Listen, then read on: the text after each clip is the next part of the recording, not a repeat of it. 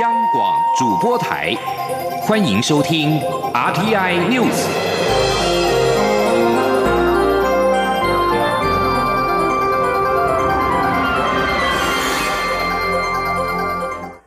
听众朋友您好，欢迎收听这节央广主播台提供给您的 RT News，我是张顺祥。备受瞩目的美国其中选举落幕，共和党保住国会参议院多数，民主党则是赢得了众议院的控制权，各有所得。总统川普展现高昂斗志，将在二零二零年拼连任；民主党则以牵制他，以争取下次的胜利。川普显然不认为在这次选举当中遭到挫败。他六号深夜洋洋得意的推文说：“今晚大大成功，谢谢大家。”白宫发言人桑德斯告诉记者，川普对选举的结果感觉非常好。他还调侃，民主党没有掀起代表自身色彩的蓝潮，充其量不过是蓝色涟漪。共和党失去了众议院的控制权，但留下来的是更多保守派的议员。他们与总统川普的关系更加的密切，会进一步向川普靠拢，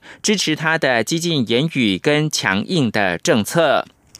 有台的美国德州联邦参议院的参议员克鲁兹惊险的赢得连任。近年台湾数个友邦在中国利诱之下与台湾断交，克鲁兹都曾经发言力挺台湾，表示中国孤立台湾的手段没有办法奏效，因为美国的国会支持在台湾的友人。美国其中选举落幕，让投资人也松了一口气，认为分裂的国会是股市的利多。科技股跟医疗保健产业的领涨之下，华尔街股市三大指数在七号收盘的时候飙涨都超过了百分之二。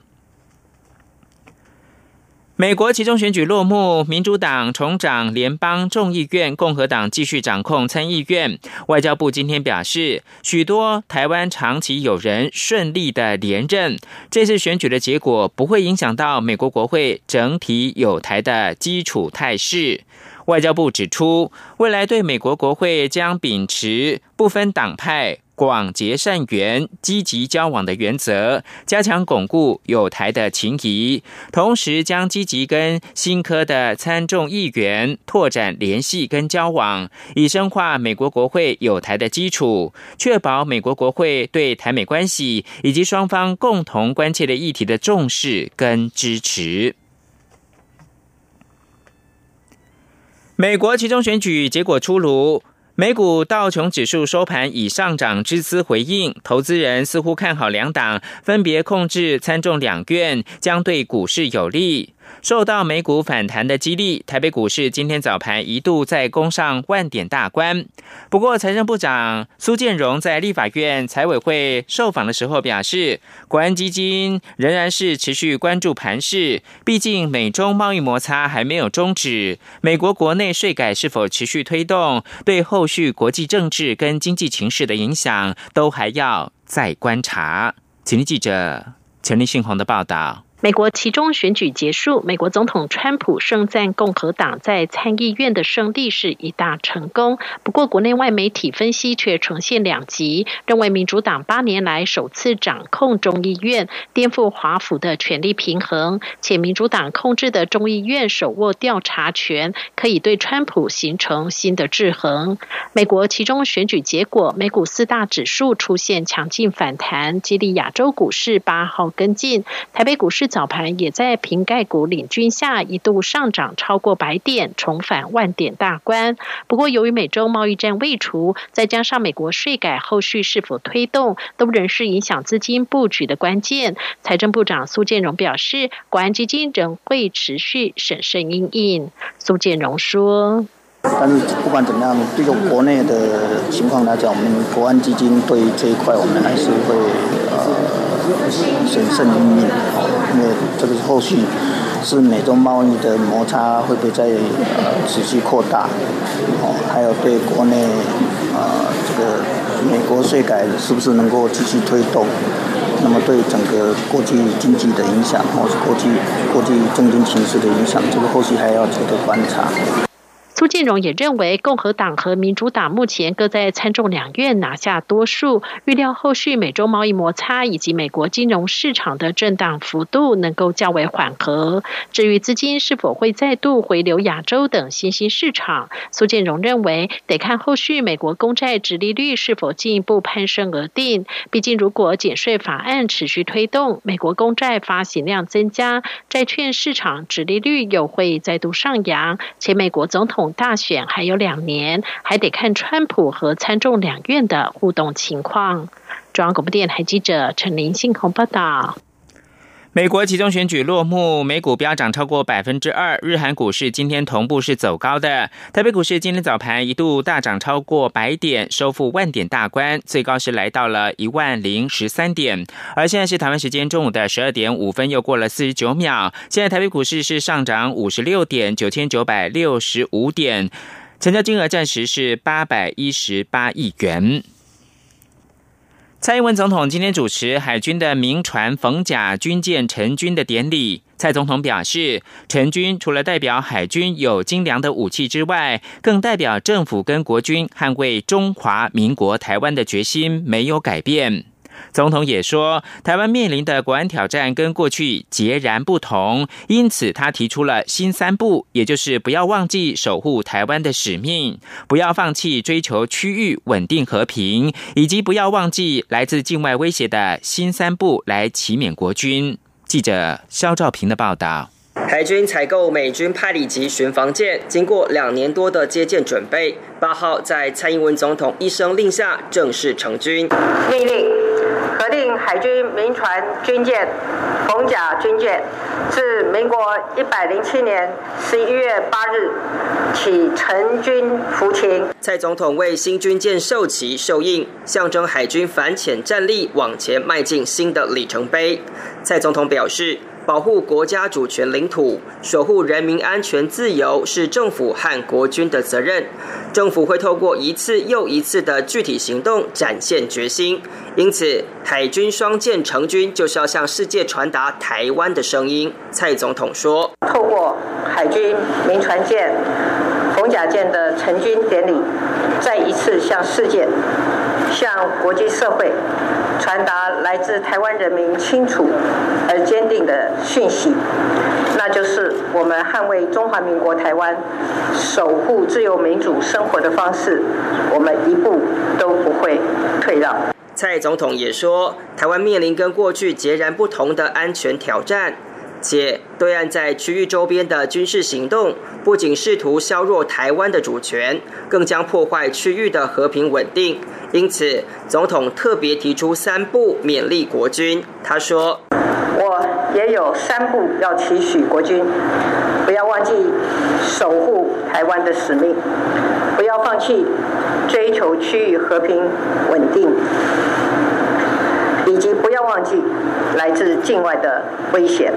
除了传统军事威胁，蔡总统也提醒国军，中共持续利用网络、新媒体假消息的渗透，攻击政府与产业，俨然是国家安全的重大挑战。不过，蔡总统认为，强化自身实力才是守护国家安全的唯一道路。他强调，这条路一定会坚定走下去。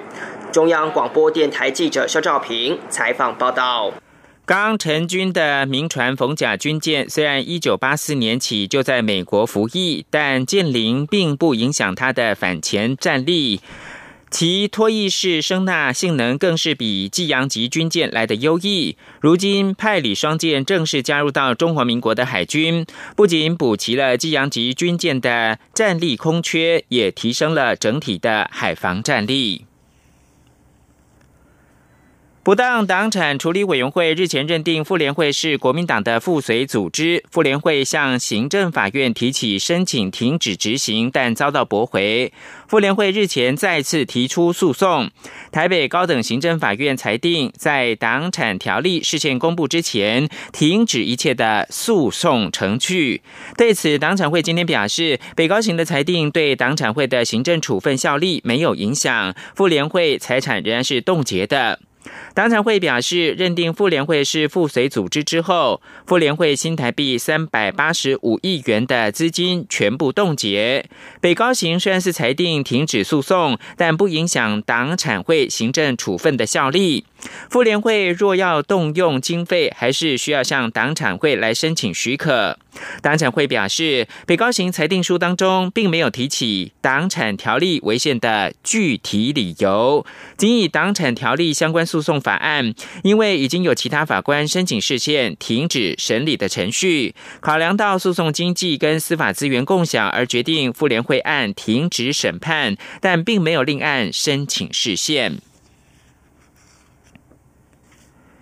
立法院经济卫环委员会今天联席审查减碳无煤家园推动法草案。经济部次长曾文生答询表示，减碳是长期的趋势，台湾也持续在减少燃煤发电的配比。政府定定二零二五年将降到三成目标，但对于草案要求二零三零年燃煤要完全退场，现实上有困难。记者谢嘉欣的报道。政府力推二零二五年达到非核家园目标。由于近年秋冬空污严重，国民党立委江启臣等人推出减碳无煤家园推动法草案，要求政府要明定逐步降低火力发电占比，并借鉴加拿大、英国带头发起的脱煤者联盟，于二零三零年停用燃煤发电。这项法案八号在立法院经济卫环委员会联席审查时，经济部次长曾文生答询指出，脱美者联盟大部分成员国约三分之一以上燃煤发电占比已经不到一成，最高的荷兰也只有约百分之三十四。若要达到二零三零年燃煤发电归零的目标，相信各国都会依据当前发电配比做慎重考虑。而就台湾而言，在推动现实面上显。然会有困难，他说：“以台湾来讲，我们现在是今今年度大概是四十五点多，我们一路降，我们降到二零二五的时候会降到百分之三十，但持续要在五年内降到降到零，我们认为推动上现实上有困难。”另外。国民党立委廖国栋关切，政府将拉高天然气发电占比，但液化天然气除槽设施耐震度只有五级，恐有风险。曾文生回应，台电将拉高除槽的耐震度，不过因为地震发生时各地区的震度不同，台电正在做评估，研拟如何强化耐震度。中央广播电台记者谢嘉欣采访报道。中油观塘工业区第三天然气接收站环评日前通过，但是争议仍余波荡漾。环保团体今天到行政院前抗议，批评政府选择性的依法行政。环保团体表示，第三接收站破坏了海岸生态，他们将以违反海岸管理法为理由提起行政诉讼，要求撤回观塘工业区海岸利用许可。央广记者郑祥云、王维婷的报道：中油观塘工业区第三天然气接收站环评案争议持续，环保团体八号到行政院前抗议，将对海岸开发许可提出行政诉讼。抢救大潭早教行动联盟召集人潘中正表示，内政部营建署去年十月通过第三天然气接收站海岸利用许可，他们去年提出申复，但是遭到行政院诉愿委员会驳回。潘中正认为，政府不了解法规精神，观塘开发案违反海岸管理法，将提起行政诉讼。那这一部分呢，我们在去年就开始提出啊申复了，我们认为这是不应该通过的。那行政院这边呢，诉愿委员会接了之后，后来是驳回我们的，说我们当事人的资格有问题，实体的部分他却通通都没有回复，所以我们认为这样。他们是没有了解到法规真正的精神，所以我们现在要到行政法院去提行政诉讼。台湾满野新竹生态协会律师蔡雅莹说：“海岸管理法明定，确保自然海岸零损失，优先保护自然海岸以及保育藻礁，维护栖地与环境完整性。观塘工业区开发案明显违反海岸管理法。”潘中正批评政府选择性依法行政，根本就是诈骗集团。环团高喊撤销观塘工业区海岸利用许可的口号，希望司法还给早教公道。中央广播电台记者王威婷采访报道。以上新闻由张炫强编辑播报。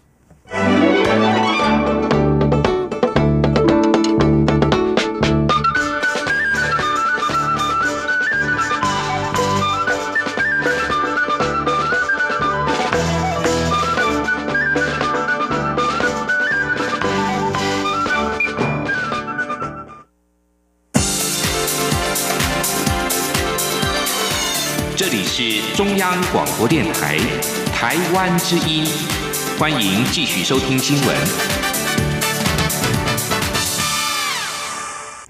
欢迎继续收听新闻，我是陈怡君。距离年底的九合一选举进入倒数十五天，选战进入最后的冲刺阶段，蓝绿阵营都喊出要决战中台湾。但是台中的选情传出焦灼，台中市长林佳龙今天接受广播媒体专访时表示，他目前的民调稳定领先，他认为西瓜效应不至于在台中发生。林佳龙也指出，台中选举将影响未来的总统大选。民进党在六六都之中若没有抢下双北，而在四都中输掉任何一都，都算输。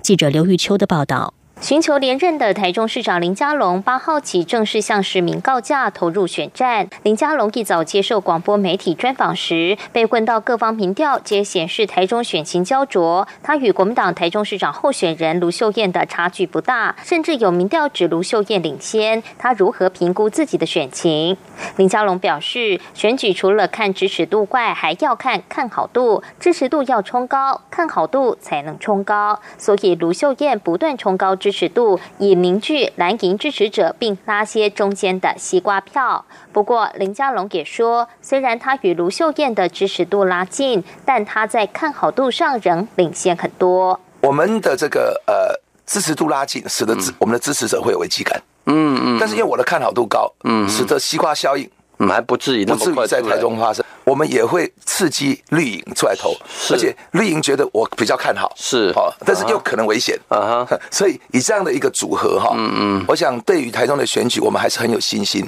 至于如何论断九合一选举的成败，林佳龙说，仍以六都选战为主。如果民进党能抢下双北，就可以抵消；若双北没有赢，四都却输掉任何一都，就算输。新北、台北也没有赢，而另外四都有输，嗯，要一周，首先这个影响都会造成民进党内部的比较大的一个呃，就是冲击跟改变。林佳龙并说，目前气氛对民进党确实比较不利，年底选战要多赢不容易，但若能少输，各执政县市稳定，其中选举就算稳住。台中选举也会影响未来的总统大选。不过林佳龙也说，选举不是民调比赛，而是动员比赛。目前蓝营的支持者已经有动力出来投票，反观民进党的支持者还没有热情。尾盘如何拉高，催出支持者的热情，将是选战关键。中央广播电台记者刘秋采访报道。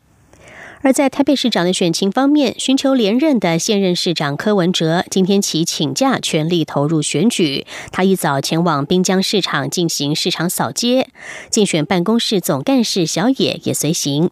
小野表示，柯文哲的选前之夜确定将在四四南村举行，因为他们希望选择一处有历史文化背景的地点，而非如市府、凯道等具权威权力的地方。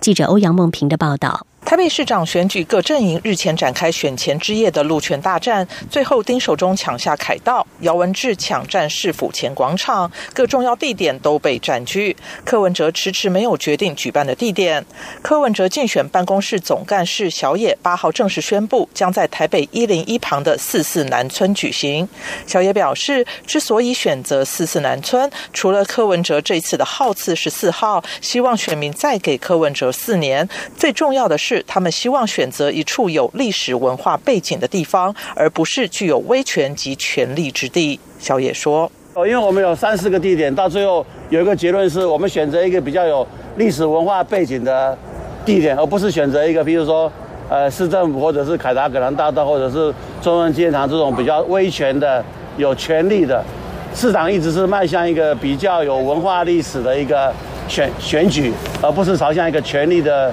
呃，追逐。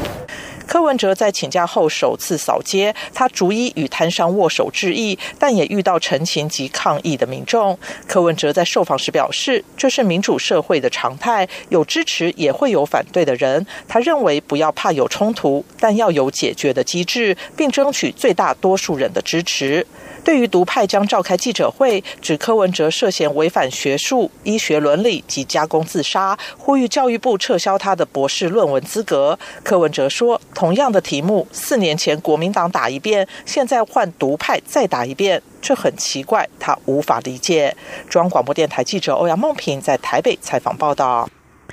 国民党发言人洪孟凯与国民党台北市长候选人丁守中竞选总部发言人詹维元今天上午共同举行记者会，宣布丁守中十一号在凯道万人造势的活动内容。届时，党主席吴敦义、副主席郝龙斌、前主席马英九与朱立伦，以及行政院前院长张善政都将为丁守中站台。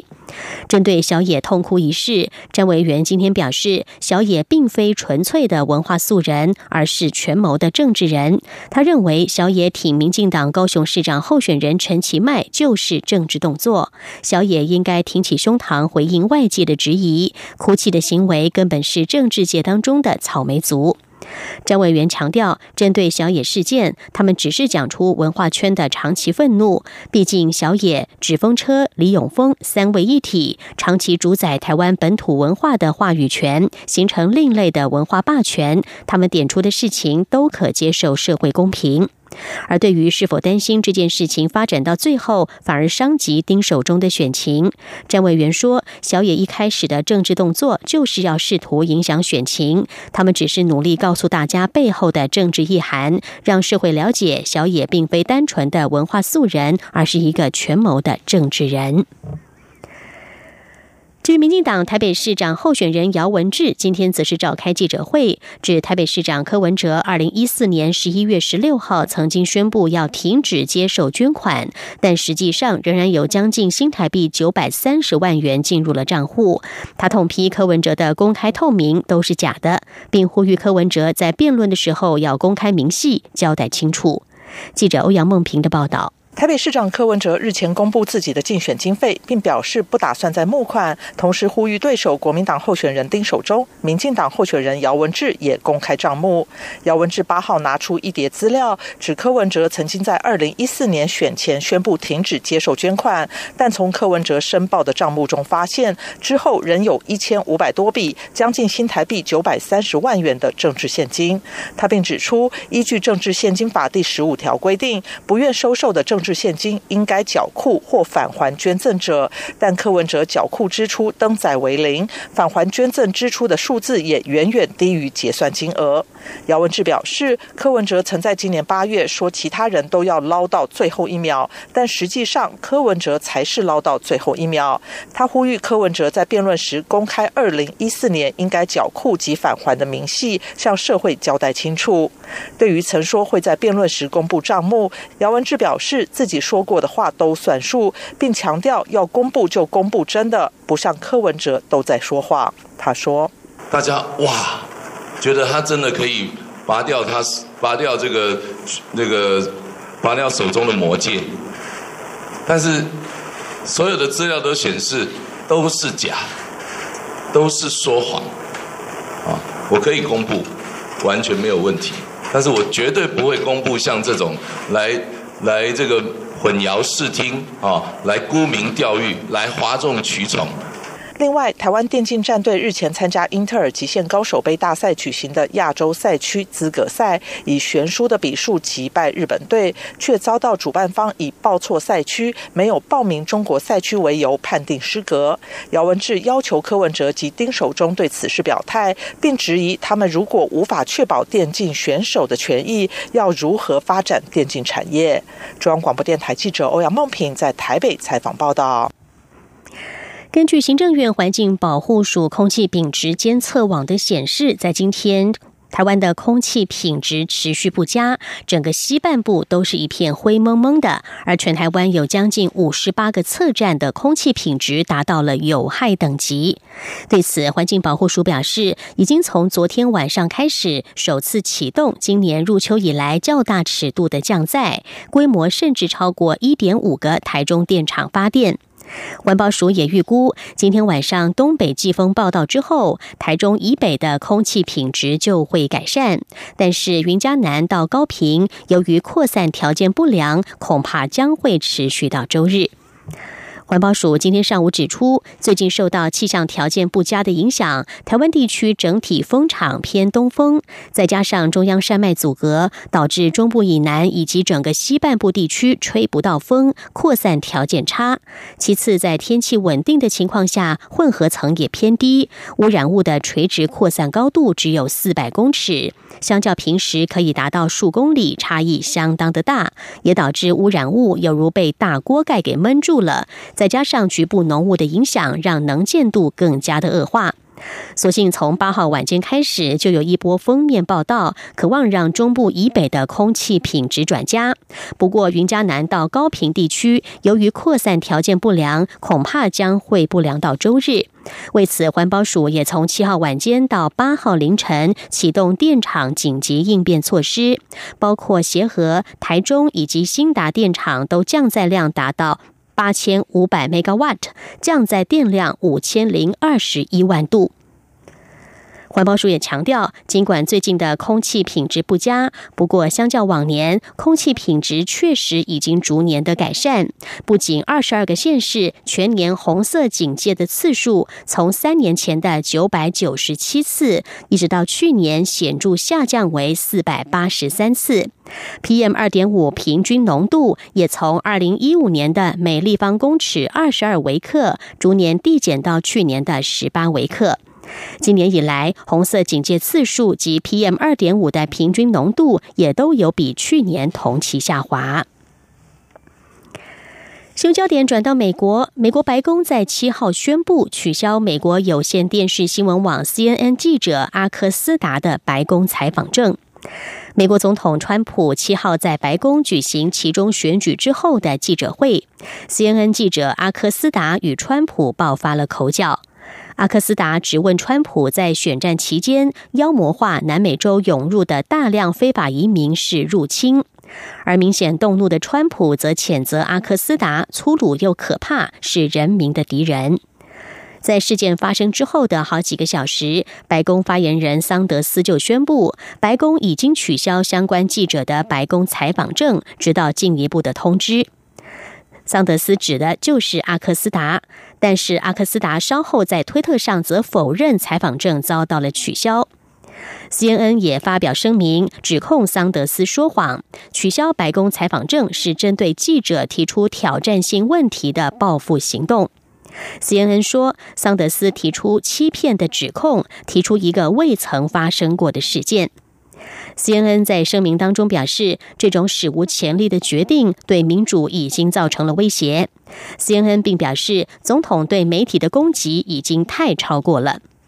在七号的这场记者会上，川普曾经要求阿克斯达坐下，交出麦克风。阿克斯达不但拒绝，并且坚持就移民队伍持续向美国边界挺进提出疑问，让川普相当恼火。川普愤怒地说：“有这种员工，CNN 应该要惭愧。”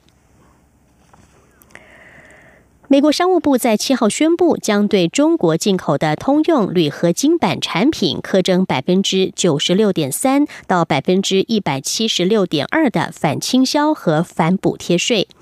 这是自从一九八五年美国政府发动贸易救济调查以来，首次做出双反、最终征税的裁决。川普政府曾经承诺，贸易执法将会采取更强势的行动，使得商务部能够代表民间产业，苛征更多的反倾销和反补贴税。美国商务部长罗斯在声明当中指出，他们将继续依据美国法律的授权，尽全力的限制倾销和受补贴的产品进入美国市场。不过，七号所宣布的最终裁决，铝合金板的税率仍然低于四月和七月初步裁定的百分之一百九十八点四到百分之两百八十点四六。商务部表示，根据统计，二零一七年中国进口的通用铝合金板产品总额估计为九亿美元。以上 T I News 由陈怡君编辑播报，谢谢收听。更多的新闻，欢迎您上央广网站点选收听收看。我们的网址是 triple w 点 r t i 点 o r g 点 t w。这里是中央广播电台台湾之音。